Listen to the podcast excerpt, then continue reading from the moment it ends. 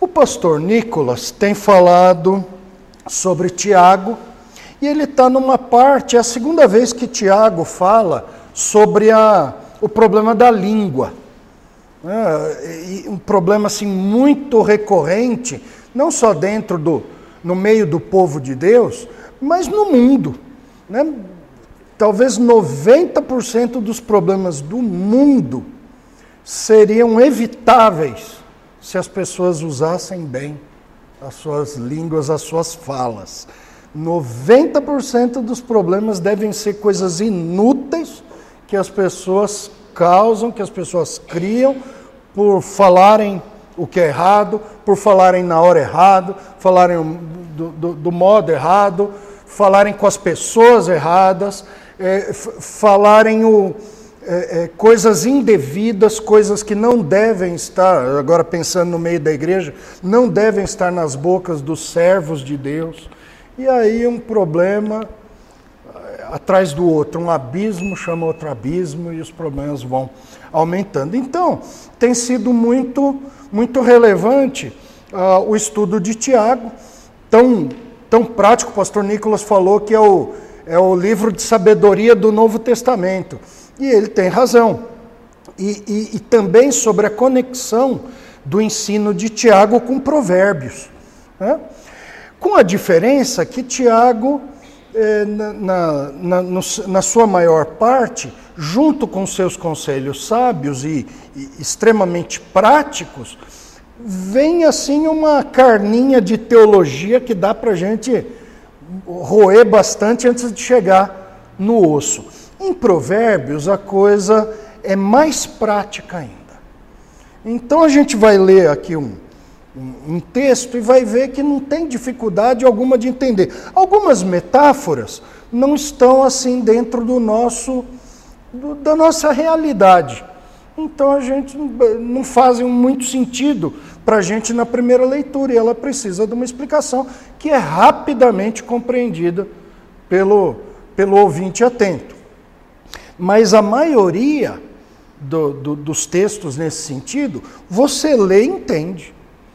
Tá? Você, você, fala assim, ah, eu não sei ler, mas você escutar, a pessoa analfabeta escuta e entende do mesmo jeito, porque eles são claros e são práticos. O problema deles não é entendê-los, é pô-los em prática. Mas que benefício quando os praticamos. Então, o capítulo 25 de Provérbios, ele é um capítulo interessante, porque ele é uma coleção posterior a Salomão. Salomão compôs milhares de, de provérbios, de cânticos, até salmo ele escreveu. E ele, e ele os colecionou num livro. Mas ele fez mais ainda do que ele colecionou nos seus tempos. Quando a gente chega no capítulo 25, olha aí na sua Bíblia, Provérbios 25, versículo 1. Diz assim, ó, é uma introdução a um novo trecho que diz assim: São também estes provérbios de Salomão, os quais transcreveram os homens de Ezequias, rei de Judá. Então, Parece que o livro de Provérbios, até nos dias do, do rei Ezequias, eles, eles paravam no capítulo 24, ou pelo menos não tinha aqui o 25. Mas nos dias de Ezequias, alguns homens que, que serviam o rei, provavelmente conselheiros, trabalhavam justamente nessa área, colecionaram, o que, que colecionaram? Foram pegando aqueles ensinos que as pessoas guardaram, aqueles provérbios que Salomão eh, eh, escreveu, que ensinou e que as pessoas repetiam e que não estavam registrados nesse livro ainda, eles foram juntando, juntando, escrevendo e associaram aquele livro pela orientação do mesmo Espírito Santo que guiou Salomão, tanto na composição dos seus provérbios quanto na na coleção, na, na organização deles. O Espírito Santo fez a mesma coisa com esses homens, uns quase 300 anos depois da composição deles por Salomão. E aí mais sabedoria foi reservada para nós. E quando a gente olha o, o, o, o, conteúdo desse capítulo, a gente vê que ele é extremamente prático. Nós vamos nos deter na parte que fala sobre o uso das palavras, nos versículos 11 a 15. Mas olha, vamos pegar uns versículos antes, só para a gente ver como é que é o, o tipo do capítulo, como que, como que a banda está tocando aqui. Olha aqui no, no versículo 8. Não te apresses a litigiar, pois ao fim, que farás quando o teu próximo te puser em apuros? Ou seja, antes de você entrar numa, numa discussão, falar, ah, eu vou, vou denunciar, eu vou processar, eu vou agora resolver, eu vou falar tudo que eu penso. Pensa bem, porque o que, que você vai fazer quando o teu próximo te colocar em apuros? Ou seja, seja cauteloso. Pense antes de fazer. Já pensou a pessoa entra com um processo com outra, agora eu vou, vou processar e a pessoa não tem razão. Mas ela fala que vai fazer. A justiça do trabalho está cheio disso agora. Teve uma época que a justiça do trabalho meio que protegia de olhos fechados os trabalhadores e qualquer causa era causa ganha para os trabalhadores. Parece que que, que, a justiça do trabalho aprendeu sobre isso e começou a ouvir melhor. E aí foi percebendo que hum, talvez a maior parte das causas, das reclamações de, de, de empregados, não tinham mérito. E aí ela começou a julgar corretamente. E aí o que, que acontece? A gente começou a ouvir de casos que a empresa ganhou, foi processada, ganhou o processo, e o, aquele que processou sem ter razão, assim, naquela de dar uma despertão. Né? Eu trabalhei um mês lá, vou entrar com processo e vou falar, eu quero receber 50 mil reais. Você não tem direito a isso. Ah, mas eu vou entrar assim mesmo.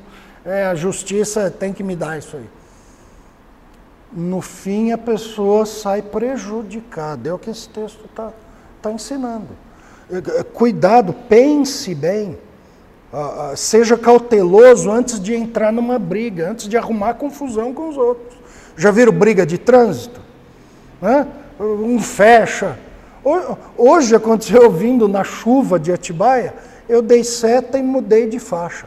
O cara que vinha lá atrás me deu uma buzina, como se eu tivesse cortado. Ele estava uns 150 metros para trás de mim, ou, ou mais. Eu não entendi o porquê daquilo. Ele estava nervoso com alguma coisa, querendo descontar em alguém. Mas e se eu também tivesse? Né? É assim que as brigas começam, é assim que mortes muitas vezes acontecem. Então esse texto é prático. Não te apresses a entrar num litígio, numa discussão. Olha só. Pleiteia a tua causa, versículo 9, diretamente com teu próximo e não descubras o segredo de alguém. Não sai, não sai contando o segredo dos outros. Tá? Se tem algum problema, vai lá, conversa com ele. Ao invés de sair contando para todo mundo. Por quê? Para que não te vitupere aquele que te ouvir. E não te apegue a, e, e não te apegue a tua infâmia. Não se te apegue à tua infâmia. Ou seja, você tem um problema aí, você, você chega e fala para uma pessoa, vou te contar um segredo aqui, mas fica só entre a gente. Tal pessoa fez isso. A pessoa, não, só entre a gente aqui, ó.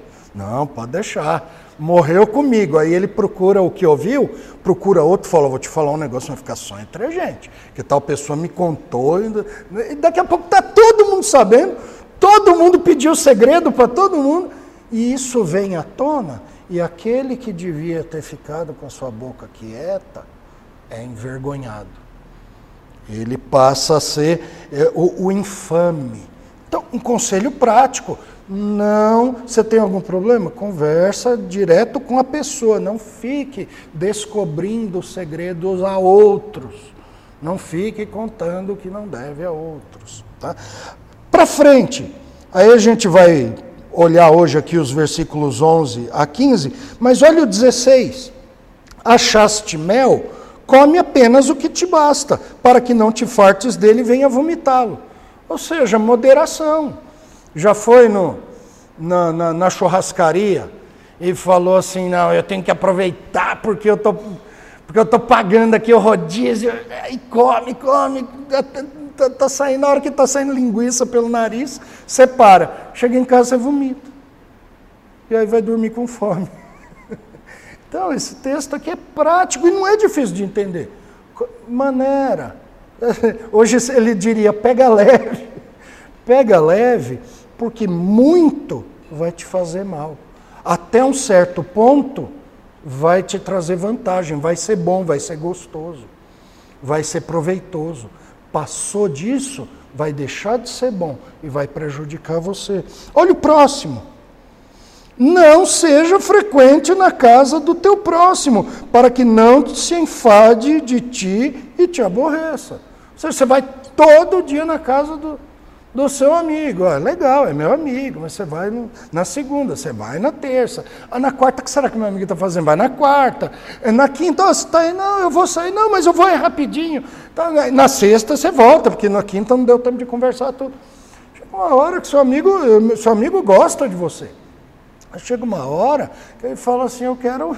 Eu quero sentar sozinho aqui no meu sofá, botar o pé em cima da mesa e assistir um, sei lá, um seriado, né, eu não consigo mais, porque o meu amigo é frequente demais na minha casa.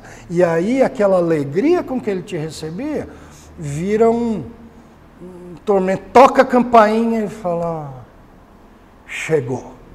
Já pensou? Que, que, que desagradável, algo assim. Olha que conselho bom e prático. Muito bem. É nesse mesmo ritmo, é nessa mesma abordagem que esses colecionadores dos reis, do, que trabalhavam para o rei Ezequias selecionaram e uniram e juntaram em blocos bem sábios conselhos que Salomão deu muito tempo atrás, movido pelo Espírito. E aí nós temos os versículos 11 a 15. Vamos lê-los aí rapidinho. Olha lá. Como maçãs de ouro em salvas de prata Aqui é uma metáfora que não está muito clara para a gente. A gente já explica ela, não é difícil de entender, não. Mas como maçãs de ouro em salvas de prata, ou em bandeja de prata, assim é a palavra dita a seu tempo. Como pendentes e joias de ouro puro, assim é o sábio repreensor para o ouvido atento. Como o frescor da neve no tempo da ceifa, Assim é o mensageiro fiel para com os que o enviam, porque refrigera a alma dos seus senhores. Como nuvens e ventos que não trazem chuva, assim é o homem que se gaba de dádivas que não fez. A longanimidade persuade o príncipe, a língua branda esmaga ossos. Tá bom? Alguns, alguns conselhos aqui são bem claros outros são um pouquinho mais complexos. Algumas comparações, alguns provérbios aqui, é, quase, quase todos eles, com exceção aqui do, do, do 15, é, todos eles começam com uma comparação, com uma metáfora, ou com um símile, né? porque começa com a palavra como. Ele está fazendo uma comparação. O, na segunda parte do, do versículo, tal valor que ele, o conselho que ele pretende transmitir. Mas ele começa a frase dando uma base de comparação ilustrativa para a pessoa conseguir entender melhor não só o valor, mas o modo de aplicar aquilo. E com isso, a gente vai ver cinco características, é rápido, não tem dificuldade, não tem muita coisa para explicar, mas tem para prestar atenção, fazer conexões na nossa realidade para aplicá-la.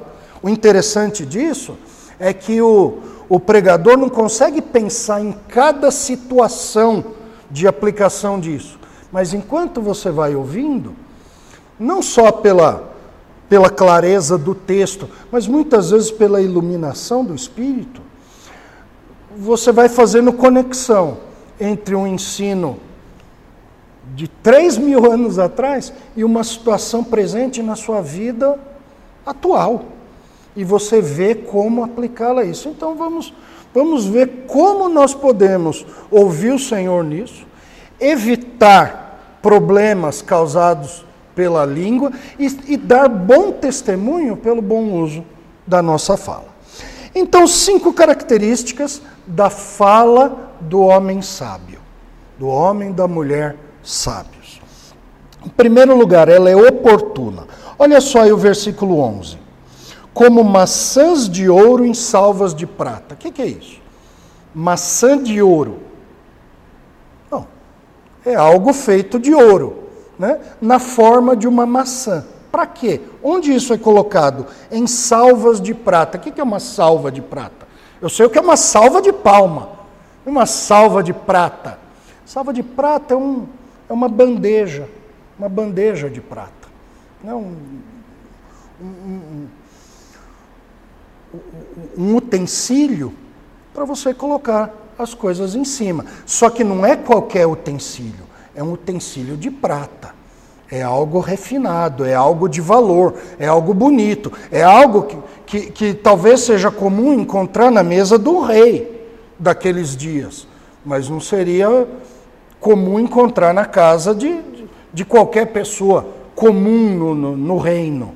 Mas na, na mesa do rei, com certeza ia ter alguma, alguma ou algumas bandejas de prata. Mas ele, o, o, o, que, já, o que já é algo de valor, algo que, que, que traz a, aquele que, que vê a disposição dos alimentos numa coisa tão rica daquela, deixa a pessoa meio impressionada. Mas ainda tem mais. Tem maçãs de ouro enfrentando, incrustando esse objeto precioso já de prata. Ou seja, é, é algo mais rico ainda o, a sua bandeja, o seu utensílio de prata já é bonito, já é valioso, e aí o, o rei manda incrustar nele, manda é, é, é, como é que é? esculpir, ou fundir ouro, mais caro que a prata, e bonito também, reluzindo com outra cor naquela, naquela bandeja, e manda incrustar nessa bandeja enfeites de ouro. Primeiro, Quão bonito vai ficar essa peça? Vai ficar bonita. Qual vai ser o valor dessa peça? Vai ser caro. Ou seja, é algo bonito e valioso. Então, essa é a comparação. Não tem grandes segredos. É um, um utensílio doméstico, mas de, de gente rica. E de gente rica, e não só pelo preço, mas também pela beleza. É uma obra de arte. É uma obra de arte. Então, ele está se referindo a uma peça cara e linda. Então, tão caro e lindo, ele fala: assim é a palavra dita seu tempo. Ou seja, a pessoa que fala na hora certa, não antes, não depois, não a perder de vista, não na lata, não. Ela pensa, ela espera, ela analisa a situação e na hora certa ela fala. E fala o quê? Pela sabedoria é, é, exposta no, parágrafo aqui, ela fala algo sábio também, na hora certa, oportuno. Ela, fala, ela é uma pessoa oportuna, suas palavras são oportunas, são ditas na hora certa. Quando isso acontece, aqui o, o escritor, aqui Salomão compara essas palavras.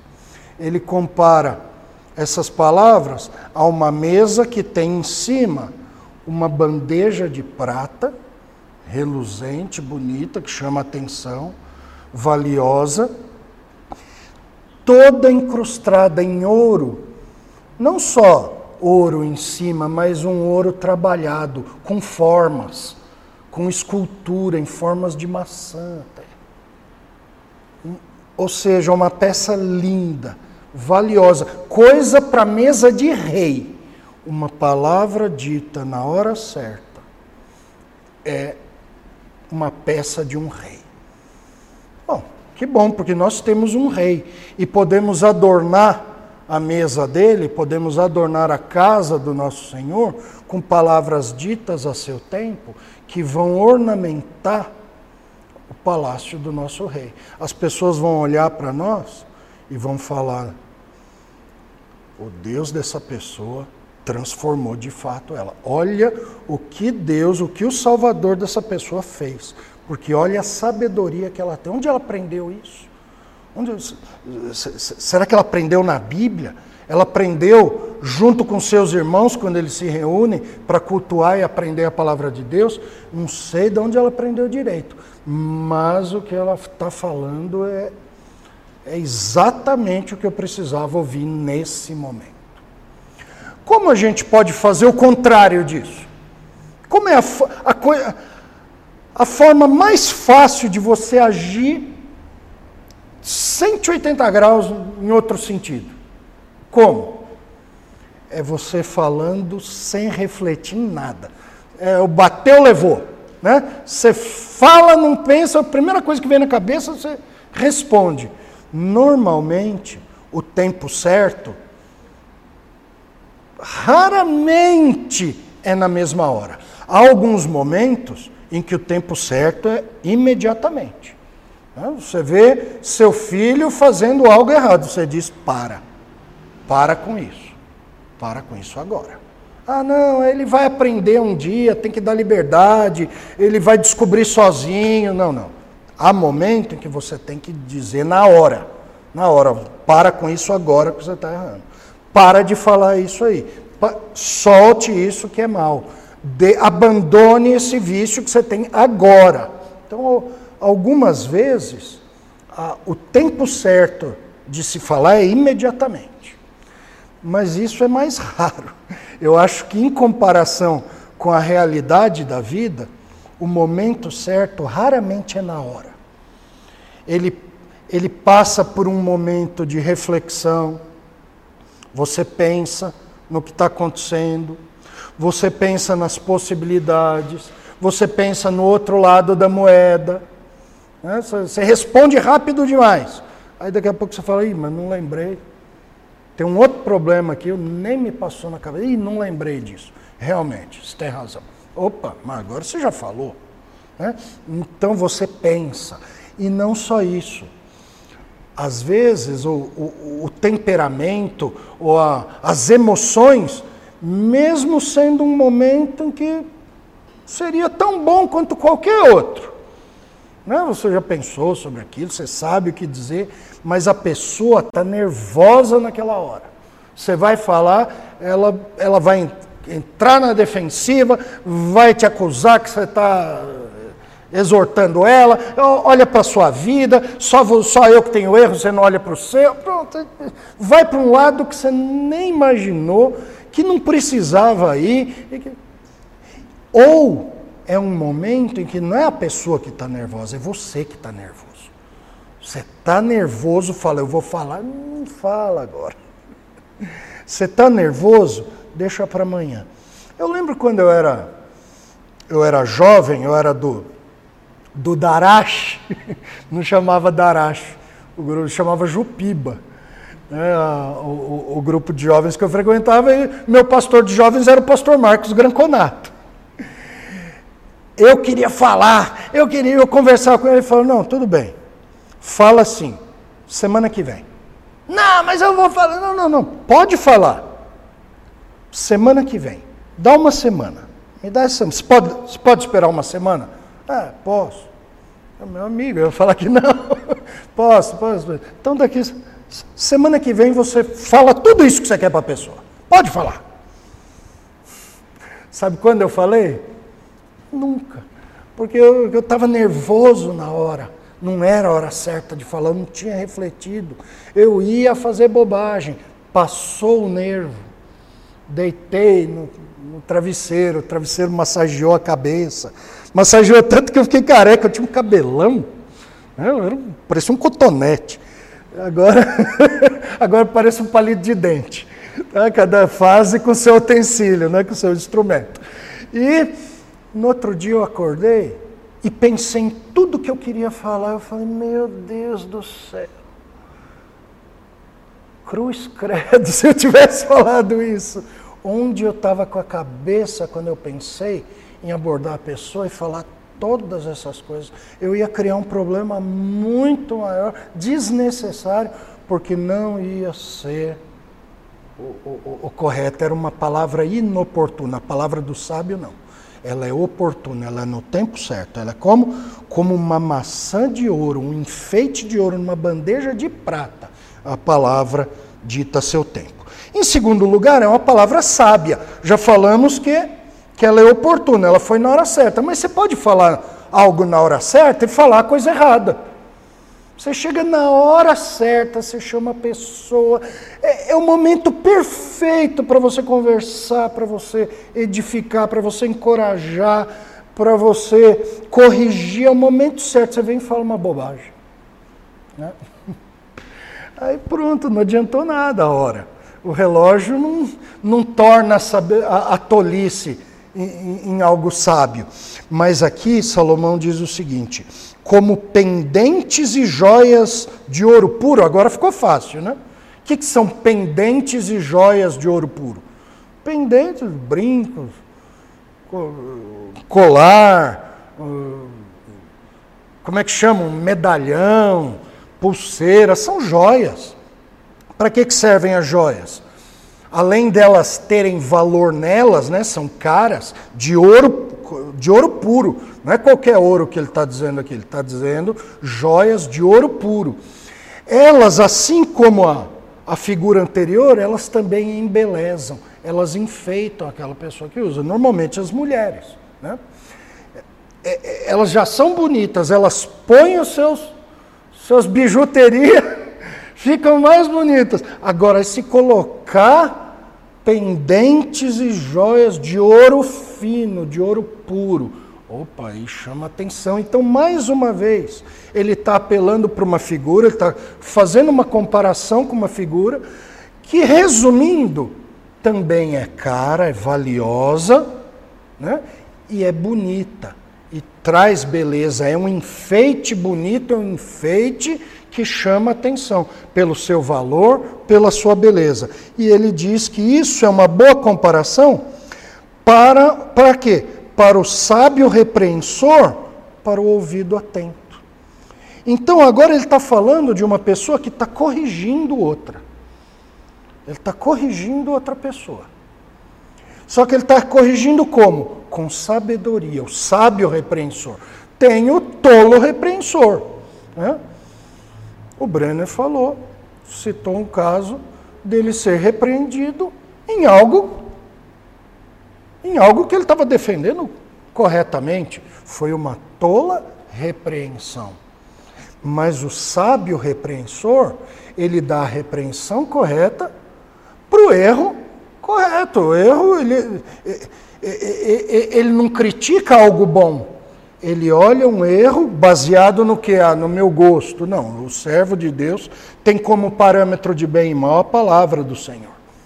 Então, o que é errado conforme a palavra do Senhor é um erro repreensível. E ele vem e repreende com sabedoria, no tempo certo, porque já, já vencemos esse, esse traço da fala sábia, e ele repreende agora com as palavras corretas com a sabedoria que vem do Deus sábio. E ele faz isso. Agora, essa aqui tem um porém. É a única delas aqui que depende de algo. Depende do quê? Do ouvido atento.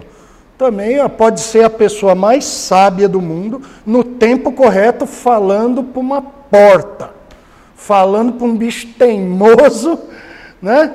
É, coração duro, não quer ouvir, obstinado, não, não vai produzir nada. Mas quando a pessoa, o irmão, ouve, e na maioria dos casos é isso que a gente encontra. A gente encontra, é, é, é, muito frequente a pessoa ser meio teimosinha, mas o sábio sabe colocar o conselho, a palavra de Deus, ele sabe basear isso, ele escolheu o momento certo, é do modo correto, por quê? Porque ele é um sábio repreensor.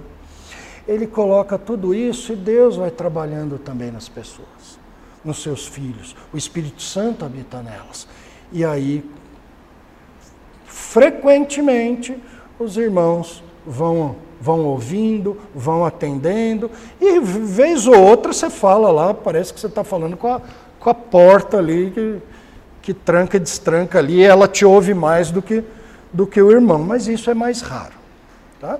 O sábio repreensor, ele consegue grandes feitos. Ele consegue livrar seus irmãos de grandes perigos. Ele consegue evitar problemas enormes na vida do, do, do, dos seus irmãos. Porque na hora certa e com as palavras corretas, baseadas na sabedoria que vem de Deus, não na sabedoria dela, que ela sabe consertar turbina de avião, de helicóptero, que ele uh, uh, respira na natação com a boca, meia boca, eu aprendo.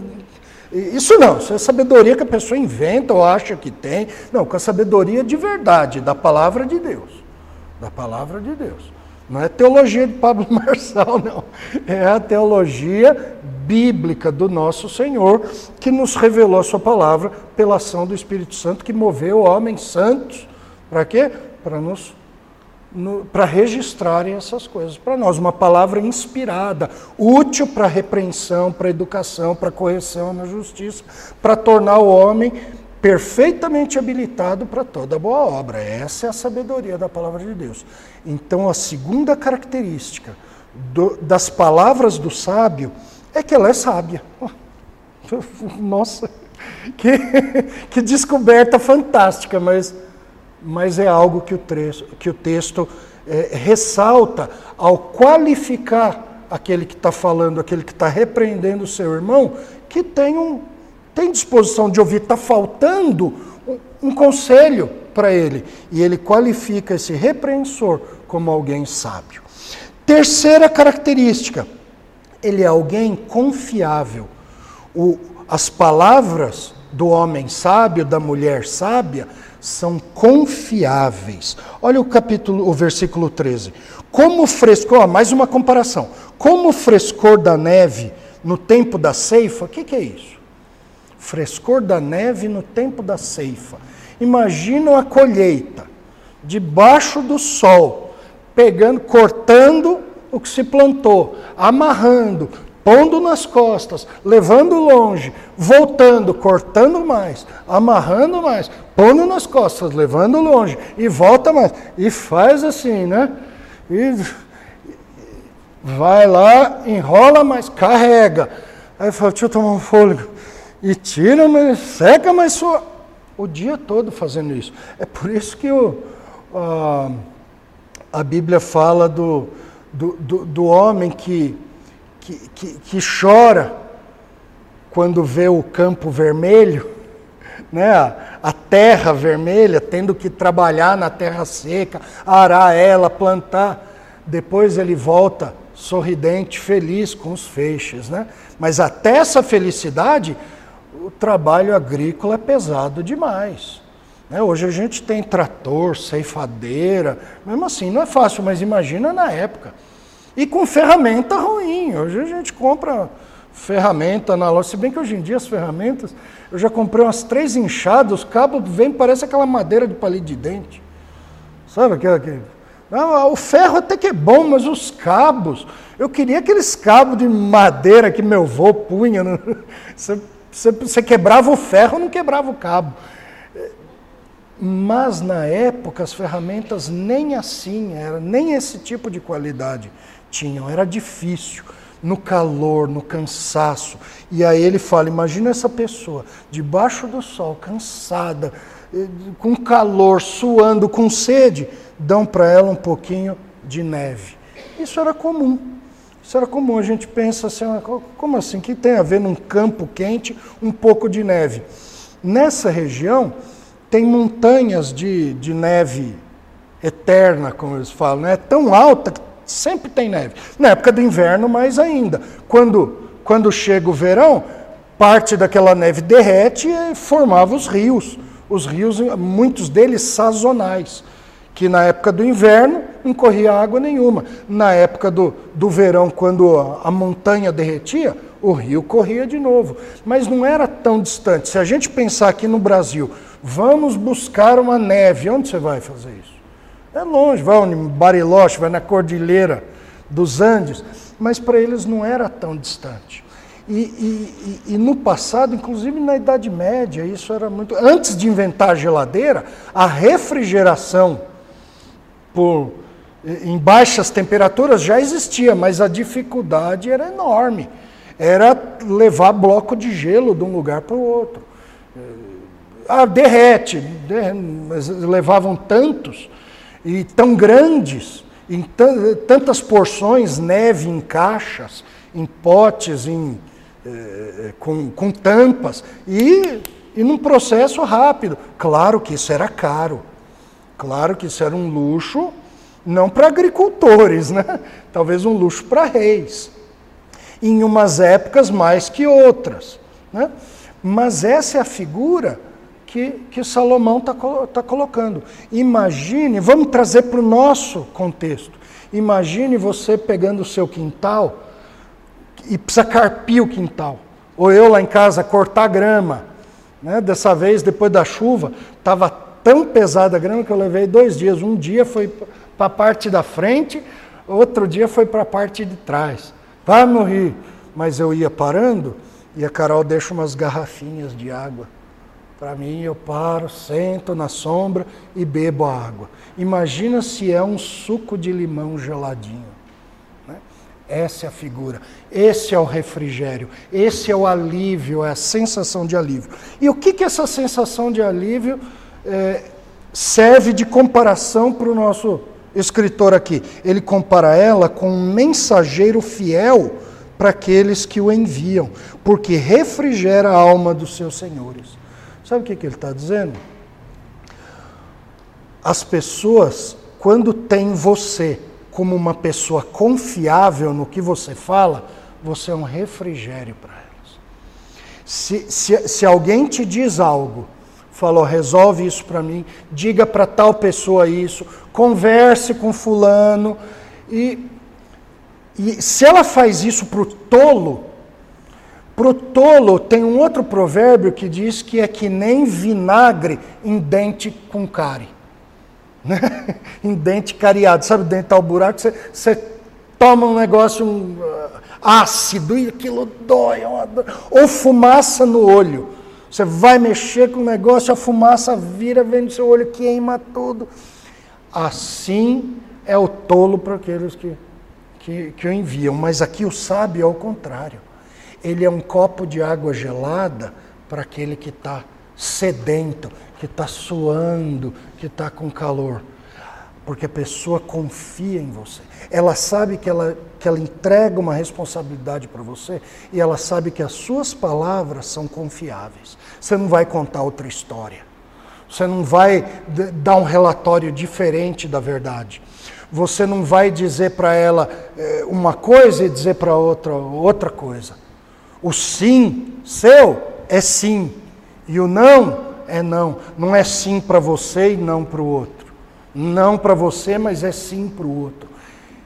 Quando a pessoa não tem controle da sua fala e não é confiável, essa pessoa só dá dor de cabeça, só cria problema, dores, assim como um dente cariado quando quando você põe a salada cheia de vinagre nele. Já sentiram a famosa dor de canal? Sou dentista, eu, nunca, eu, não, eu espero não saber pessoalmente, mas eu sei o que ela faz. Trabalhei minha vida toda aliviando dor de dente com canal. É terrível. Ou de fumaça nos olhos, queimando, irritando os seus olhos. Mas se a sua palavra é confiável, você é um refrigério. Esse, esse é o homem sábio, esse é a mulher sábia. Na verdade, essa é a descrição e tem que ser a descrição do servo de Deus. A nossa palavra tem que ser confiável, a nossa palavra tem que ser verdadeira. As pessoas não podem pedir algo para a gente com receio de que nós vamos contar outra história. E que nós vamos falar uma coisa para você e outra para os outros. Para os outros eh, pelas costas. O servo de Deus é alguém transparente, é alguém honesto, alguém verdadeiro, alguém confiável. Em segundo, em, em quarto lugar, fiel é uma palavra fiel. Tá, tá, tem uma, guarda uma certa conexão com essa confiabilidade do versículo eh, 13, mas aqui tem a ver mais com a, com a veracidade. Olha o versículo 14. Como nuvens e ventos, né? mais uma comparação. Só que a comparação nesse caso aqui é negativa. É o contrário. Até agora, ele só falou de coisas positivas. Aquela bandeja toda cara, incrustada, enfeitada de ouro e ela feita de prata.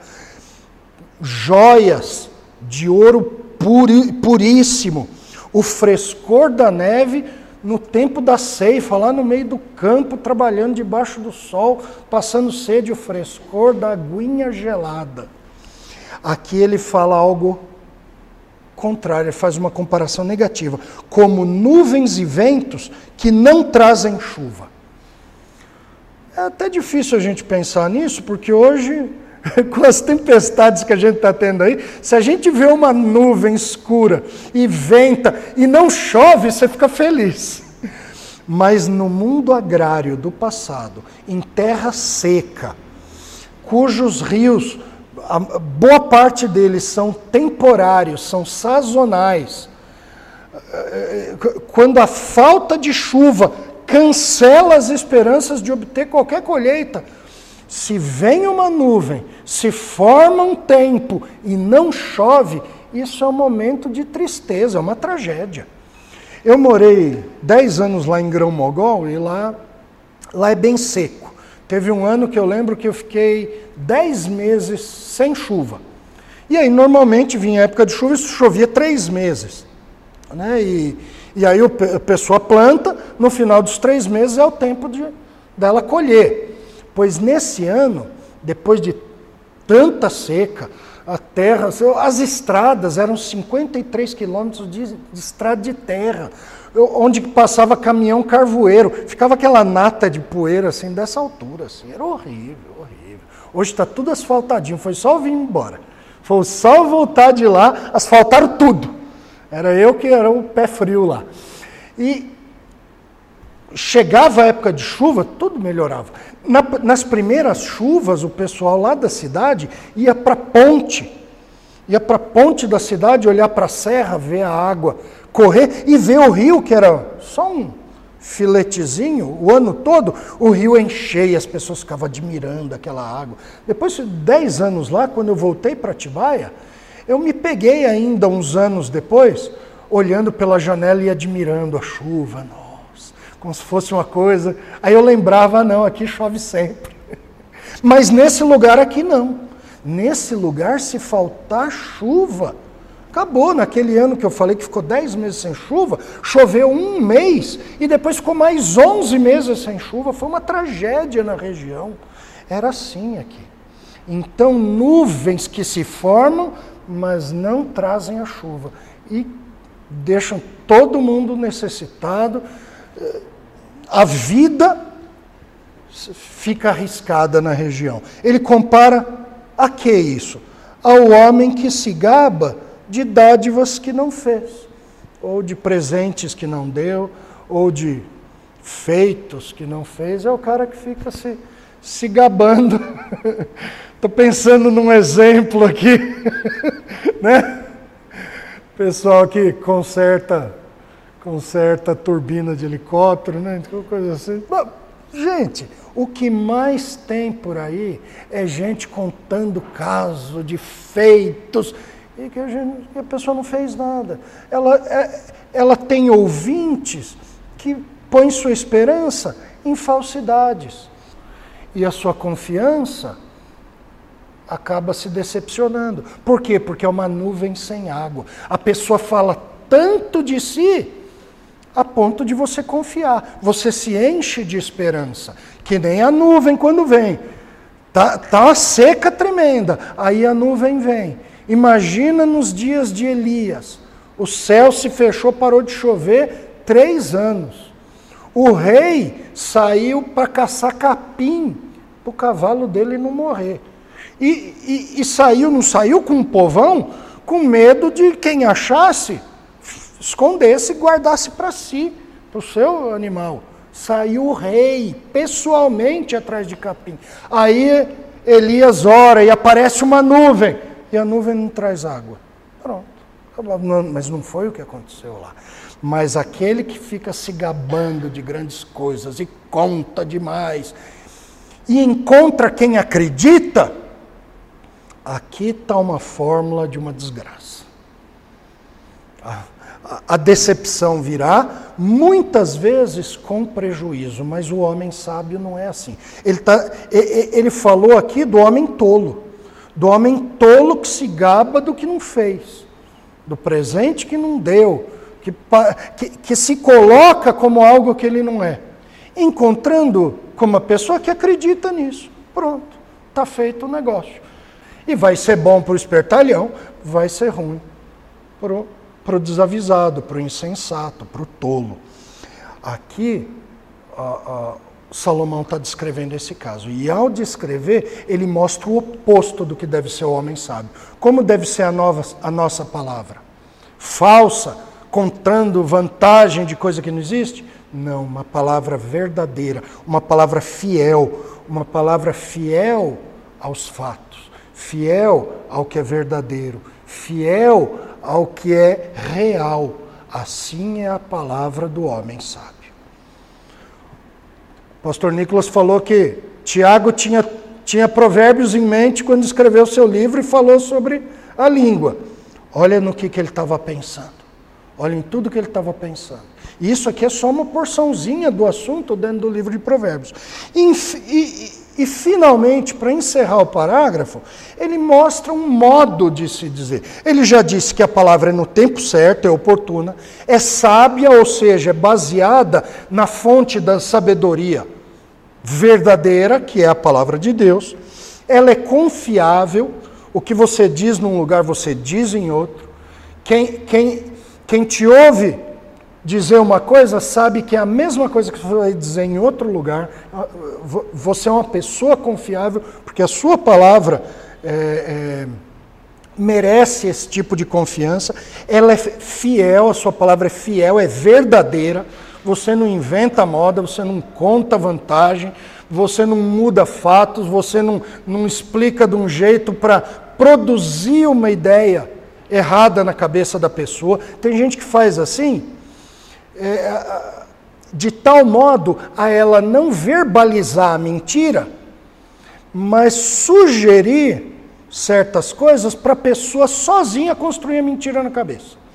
E aí, quando você vai repreender a pessoa, você fala, você mentiu. Ela fala assim: Eu não falei nada disso. Isso aí é a pessoa que entendeu assim, eu não falei. E de fato, às vezes não falou, mas ela conduziu a pessoa a certas conclusões. Isso também não é a palavra fiel. Mas agora, Salomão vai além e fala sobre o modo da palavra. O modo. Eu posso escolher o tempo certo, posso escolher a, a, a, fonte da sabedoria correta, eu posso ser verdadeiro, posso ser confiável, mas eu posso falar do modo errado. E aí eu vou ter problema. Olha o que, que ele fala. Aqui ele não compara. Ele fala longanimidade. O que, que é longanimidade? Ânimo longo, longo ânimo. O que, que é isso? Uma pessoa que tem um ânimo longo. É uma pessoa paciente. Longanimidade é sinônimo de paciência. Então, a paciência persuade o príncipe e a língua branda esmaga ossos. Aqui ele faz uma, ele usa uma metáfora. Né? O que, que ele está dizendo? Você vai conversar com alguém e ele, e ele fala, ele mostra que ele sugere uma barreira para suas palavras. Mesmo sendo sábia, sendo no momento correto, mas você não está lidando com alguém, você está falando com um príncipe. Ou seja, você tem que convencer alguém que, que normalmente faz o que quer, que não se sente obrigado a te atender em nada. Uma pessoa que não, não se vê pressionada por você por por construções sociais, é, o seu chefe vem falar com você, ele não precisa normalmente escolher muito modo de falar, ele fala, você que tem que escolher o modo de responder. Né? Aqui é a mesma comparação com o príncipe. Seria, por exemplo, um, um funcionário para um, um patrão bem alto dentro da, de, de uma empresa, de uma firma. E ele diz que a, a, o modo de conversar nesse caso, é com paciência. Não é chegar estourando tudo. E... Não, não. Fale pacientemente. Espere o momento certo, mas seja paciente naquilo. A pessoa, você conversou com a pessoa, a pessoa ah, disse: ah, isso aí não, não quero saber disso, isso aí não tem nada a ver. Então você vira as costas e vai embora. Não, paciência. Deixa eu conversar mais um pouco. Isso aqui, os pais, os pais, os pais têm, têm que usar isso aqui com seus príncipes do lar, né? os adolescentes, os príncipes do lar, os reis do lar, né? Pelo menos é assim que eles se veem. E o pai, o pai pode resolver isso rapidamente de outro jeito, que, que vai resolver na hora e não resolve um problema a longo prazo. Mas a longo prazo, ele precisa ensinar o filho, ele precisa conversar uma vez, duas, três, e é assim que ele vai falando sobre a paciência convencer o príncipe. E aí ele mostra o modo de conversar, de se expressar diante desse príncipe, ele, com uma língua branda. O que é uma língua branda? Com calma, com tom de voz correto, com paciência, com, com, com amabilidade, sem rispidez, sem bater na mesa, sem usar palavras. palavras. Às vezes a voz é um soco na cara, né? você levanta a voz. Você grita com a pessoa, ela se ofende. Mas às vezes você escolhe palavras que, ditas brandamente, furam a pessoa que nem um punhal. Né? Você escolhe uma palavra espinho, espinhenta para ferir. Não é assim. Essa não é a linguagem branda. Você fala, mas o que, que, o que, que eu vou conseguir falando brandamente, com educação? O texto diz aqui: isso esmaga ossos. É uma comparação, né? mas uma comparação com algo duro. Onde, em que ocasião se esmagaria ossos? Talvez numa, numa batalha, numa guerra. Né? Talvez lidando com, com carne, por exemplo, né? com, com a caça. A carne é fácil de você lidar e o osso, o osso precisa dar uma pancada muito forte ele diz essa palavra brando, o modo certo de falar, com brandura, com paciência, com jeito, com educação, com respeito.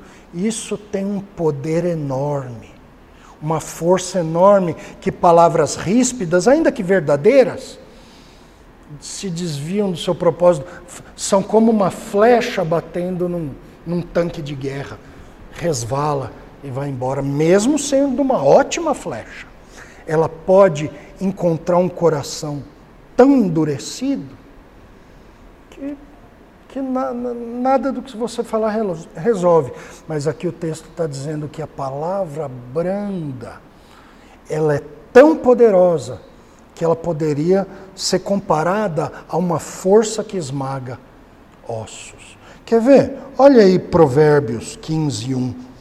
A resposta branda desvia o furor, mas a palavra dura suscita a ira. Né? Você está conversando com uma pessoa que está na defensiva, que está brava, que está nervosa, aí você chega e fala uma coisa, ah, você também, também olha o que você fala, pronto. Aí é que nem pegar um pedaço de pau e jogar na caixa de marimbomba, aí, aí é só correndo, aí é pegar gasolina e jogar no fogo, que estava ruim fica pior. Mas conversando com jeitinho, e com certeza você já viu muitas vezes as duas coisas. Você já viu um problema, às vezes está até em processo de solução, e chega alguém, fala alguma coisa da maneira errada e pronto, explode tudo. Você já viu isso? Mais do que você queria ver, né? né? Se, eu perguntasse quantas vezes você já, já viu isso, você não sabe dizer, você vê isso a vida toda. E você também já viu, talvez menos vezes, uma situação difícil e complicada e o negócio está piorando, e aí chega alguém que calmamente começa a conversar, né? chama no canto, conversa, conversa com outro, propõe algo, e aí os ânimos vão abaixando, e as pessoas que estavam brigando agora começam a conversar, e daqui a pouco aquilo que, que uma pessoa não queria nem pensar, daqui a pouco ela já, Né? Bom, realmente dá para avaliar isso aí, porque a brandura amoleceu corações. Agora imagina como é a palavra, qual é o poder da palavra do homem sábio, do servo de Deus sábio, quando ela é no momento certo, quando ela é oportuna, quando ela é, é, temperada com a sabedoria que vem da palavra de Deus, não é o que você pensou, o que a pessoa fala, o que o artista falou, o que saiu na revista de fofoca, o que o, que o cantor do funk pôs no refrão da música dele. É, não é nada disso.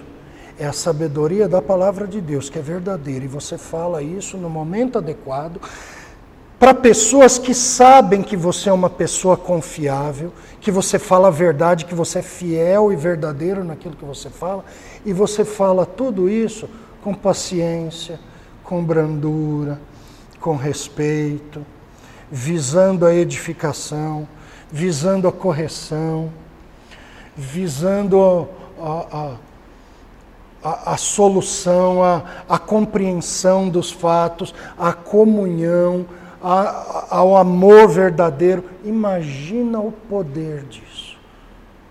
As pessoas falam sobre o aconselhamento, ensinam técnicas. Isso que é técnicas. Até, o principal material do aconselhamento é a palavra de Deus. A técnica, use bem suas palavras na hora certa, com a sabedoria que vem de Deus. Seja uma pessoa confiável, porque não adianta nada você ser uma pessoa que uma hora fala uma coisa, outra hora faz outra, fala outra, né? Um, um dia você incentiva a pessoa a fazer o mal. No outro dia você falou, você não pode fazer isso. Aí, aí não dá. Você tem que ser uma pessoa confiável, uma pessoa verdadeira, uma pessoa que fala o que é verdade. Você não fica se, se elevando e se colocando como quem você não é a pessoa olha para você e fala, ó, dessa pessoa. Se, se, outra pessoa me dissesse isso, talvez eu não, eu não levaria em conta, mas essa pessoa aqui, porque ela não está me falando só uma palavra sábia agora, ela, ela é sábia todos os dias. Eu vejo tudo que ela fala todos os dias. E eu comparo com a palavra de Deus, eu vejo o modo como ela fala, eu vejo as palavras que ela escolhe, a hora, o modo como ela aborda as pessoas. Essa pessoa é uma pessoa sábia, é alguém que Deus usa nesse, nesse campo. Graças a Deus, o Senhor me enviou alguém assim. Deixa eu, deixa eu ouvir. Eu estou com a cabeça meio virada aqui, mas espera aí. Deixa eu ouvir essa pessoa. Eu sei quem ela é. E eu estou vendo o modo como ela está me abordando. Meu coração estava duro, nervoso, mas as palavras brandas dela me acalmaram, me, me desarmaram. Eu soltei a espada e abri o ouvido. Eu tirei a armadura e expus um pouco meu coração aqui, abri meu coração para ouvir um conselho verdadeiro. Irmãos, tudo isso tem um poder de uma força capaz de esmagar ossos, comparável à força de esmagar um osso, que é, que é uma das coisas mais fortes, duras, resistentes do, do corpo de alguém. Então, irmãos, fica aqui um encorajamento, não só para a gente lembrar daqueles sermões de Tiago, está tudo lá no site. Agora talvez você fique curioso fale assim, mas agora eu já não lembro mais pastor Nicolas pregou. Pode ir lá na, na em sermões, na playlist sermões. O pessoal não me pergunta como é que eu, onde é que eu acho o sermão. Vai, vai lá na, no nosso canal do YouTube. Tem umas orelhinhas em cima escrito assim: vídeos, ao vivo, né? comunidade, vai ter lá playlists. Entra ali, vai abrir um monte de opções. A última delas vai estar lá escrito sermões. Você vai entrar, vai ter uns 600, mas você pode procurar lá do, pastor Nicolas, Tiago, vai descendo, e tem, tem no capítulo 2, tem no capítulo 4.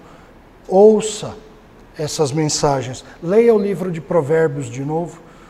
Cadê sua hora silenciosa? Ah, mas eu estou seguindo uma lista. Tudo bem, faz uma, um minuto silencioso, volta lá em Provérbios, veja, veja o que Salomão tem para nos ensinar sobre atitude, sobre modo de nos comportarmos em sociedade com os irmãos, na igreja, na família, diante de problemas, diante de, diante de, de, de, de vitórias.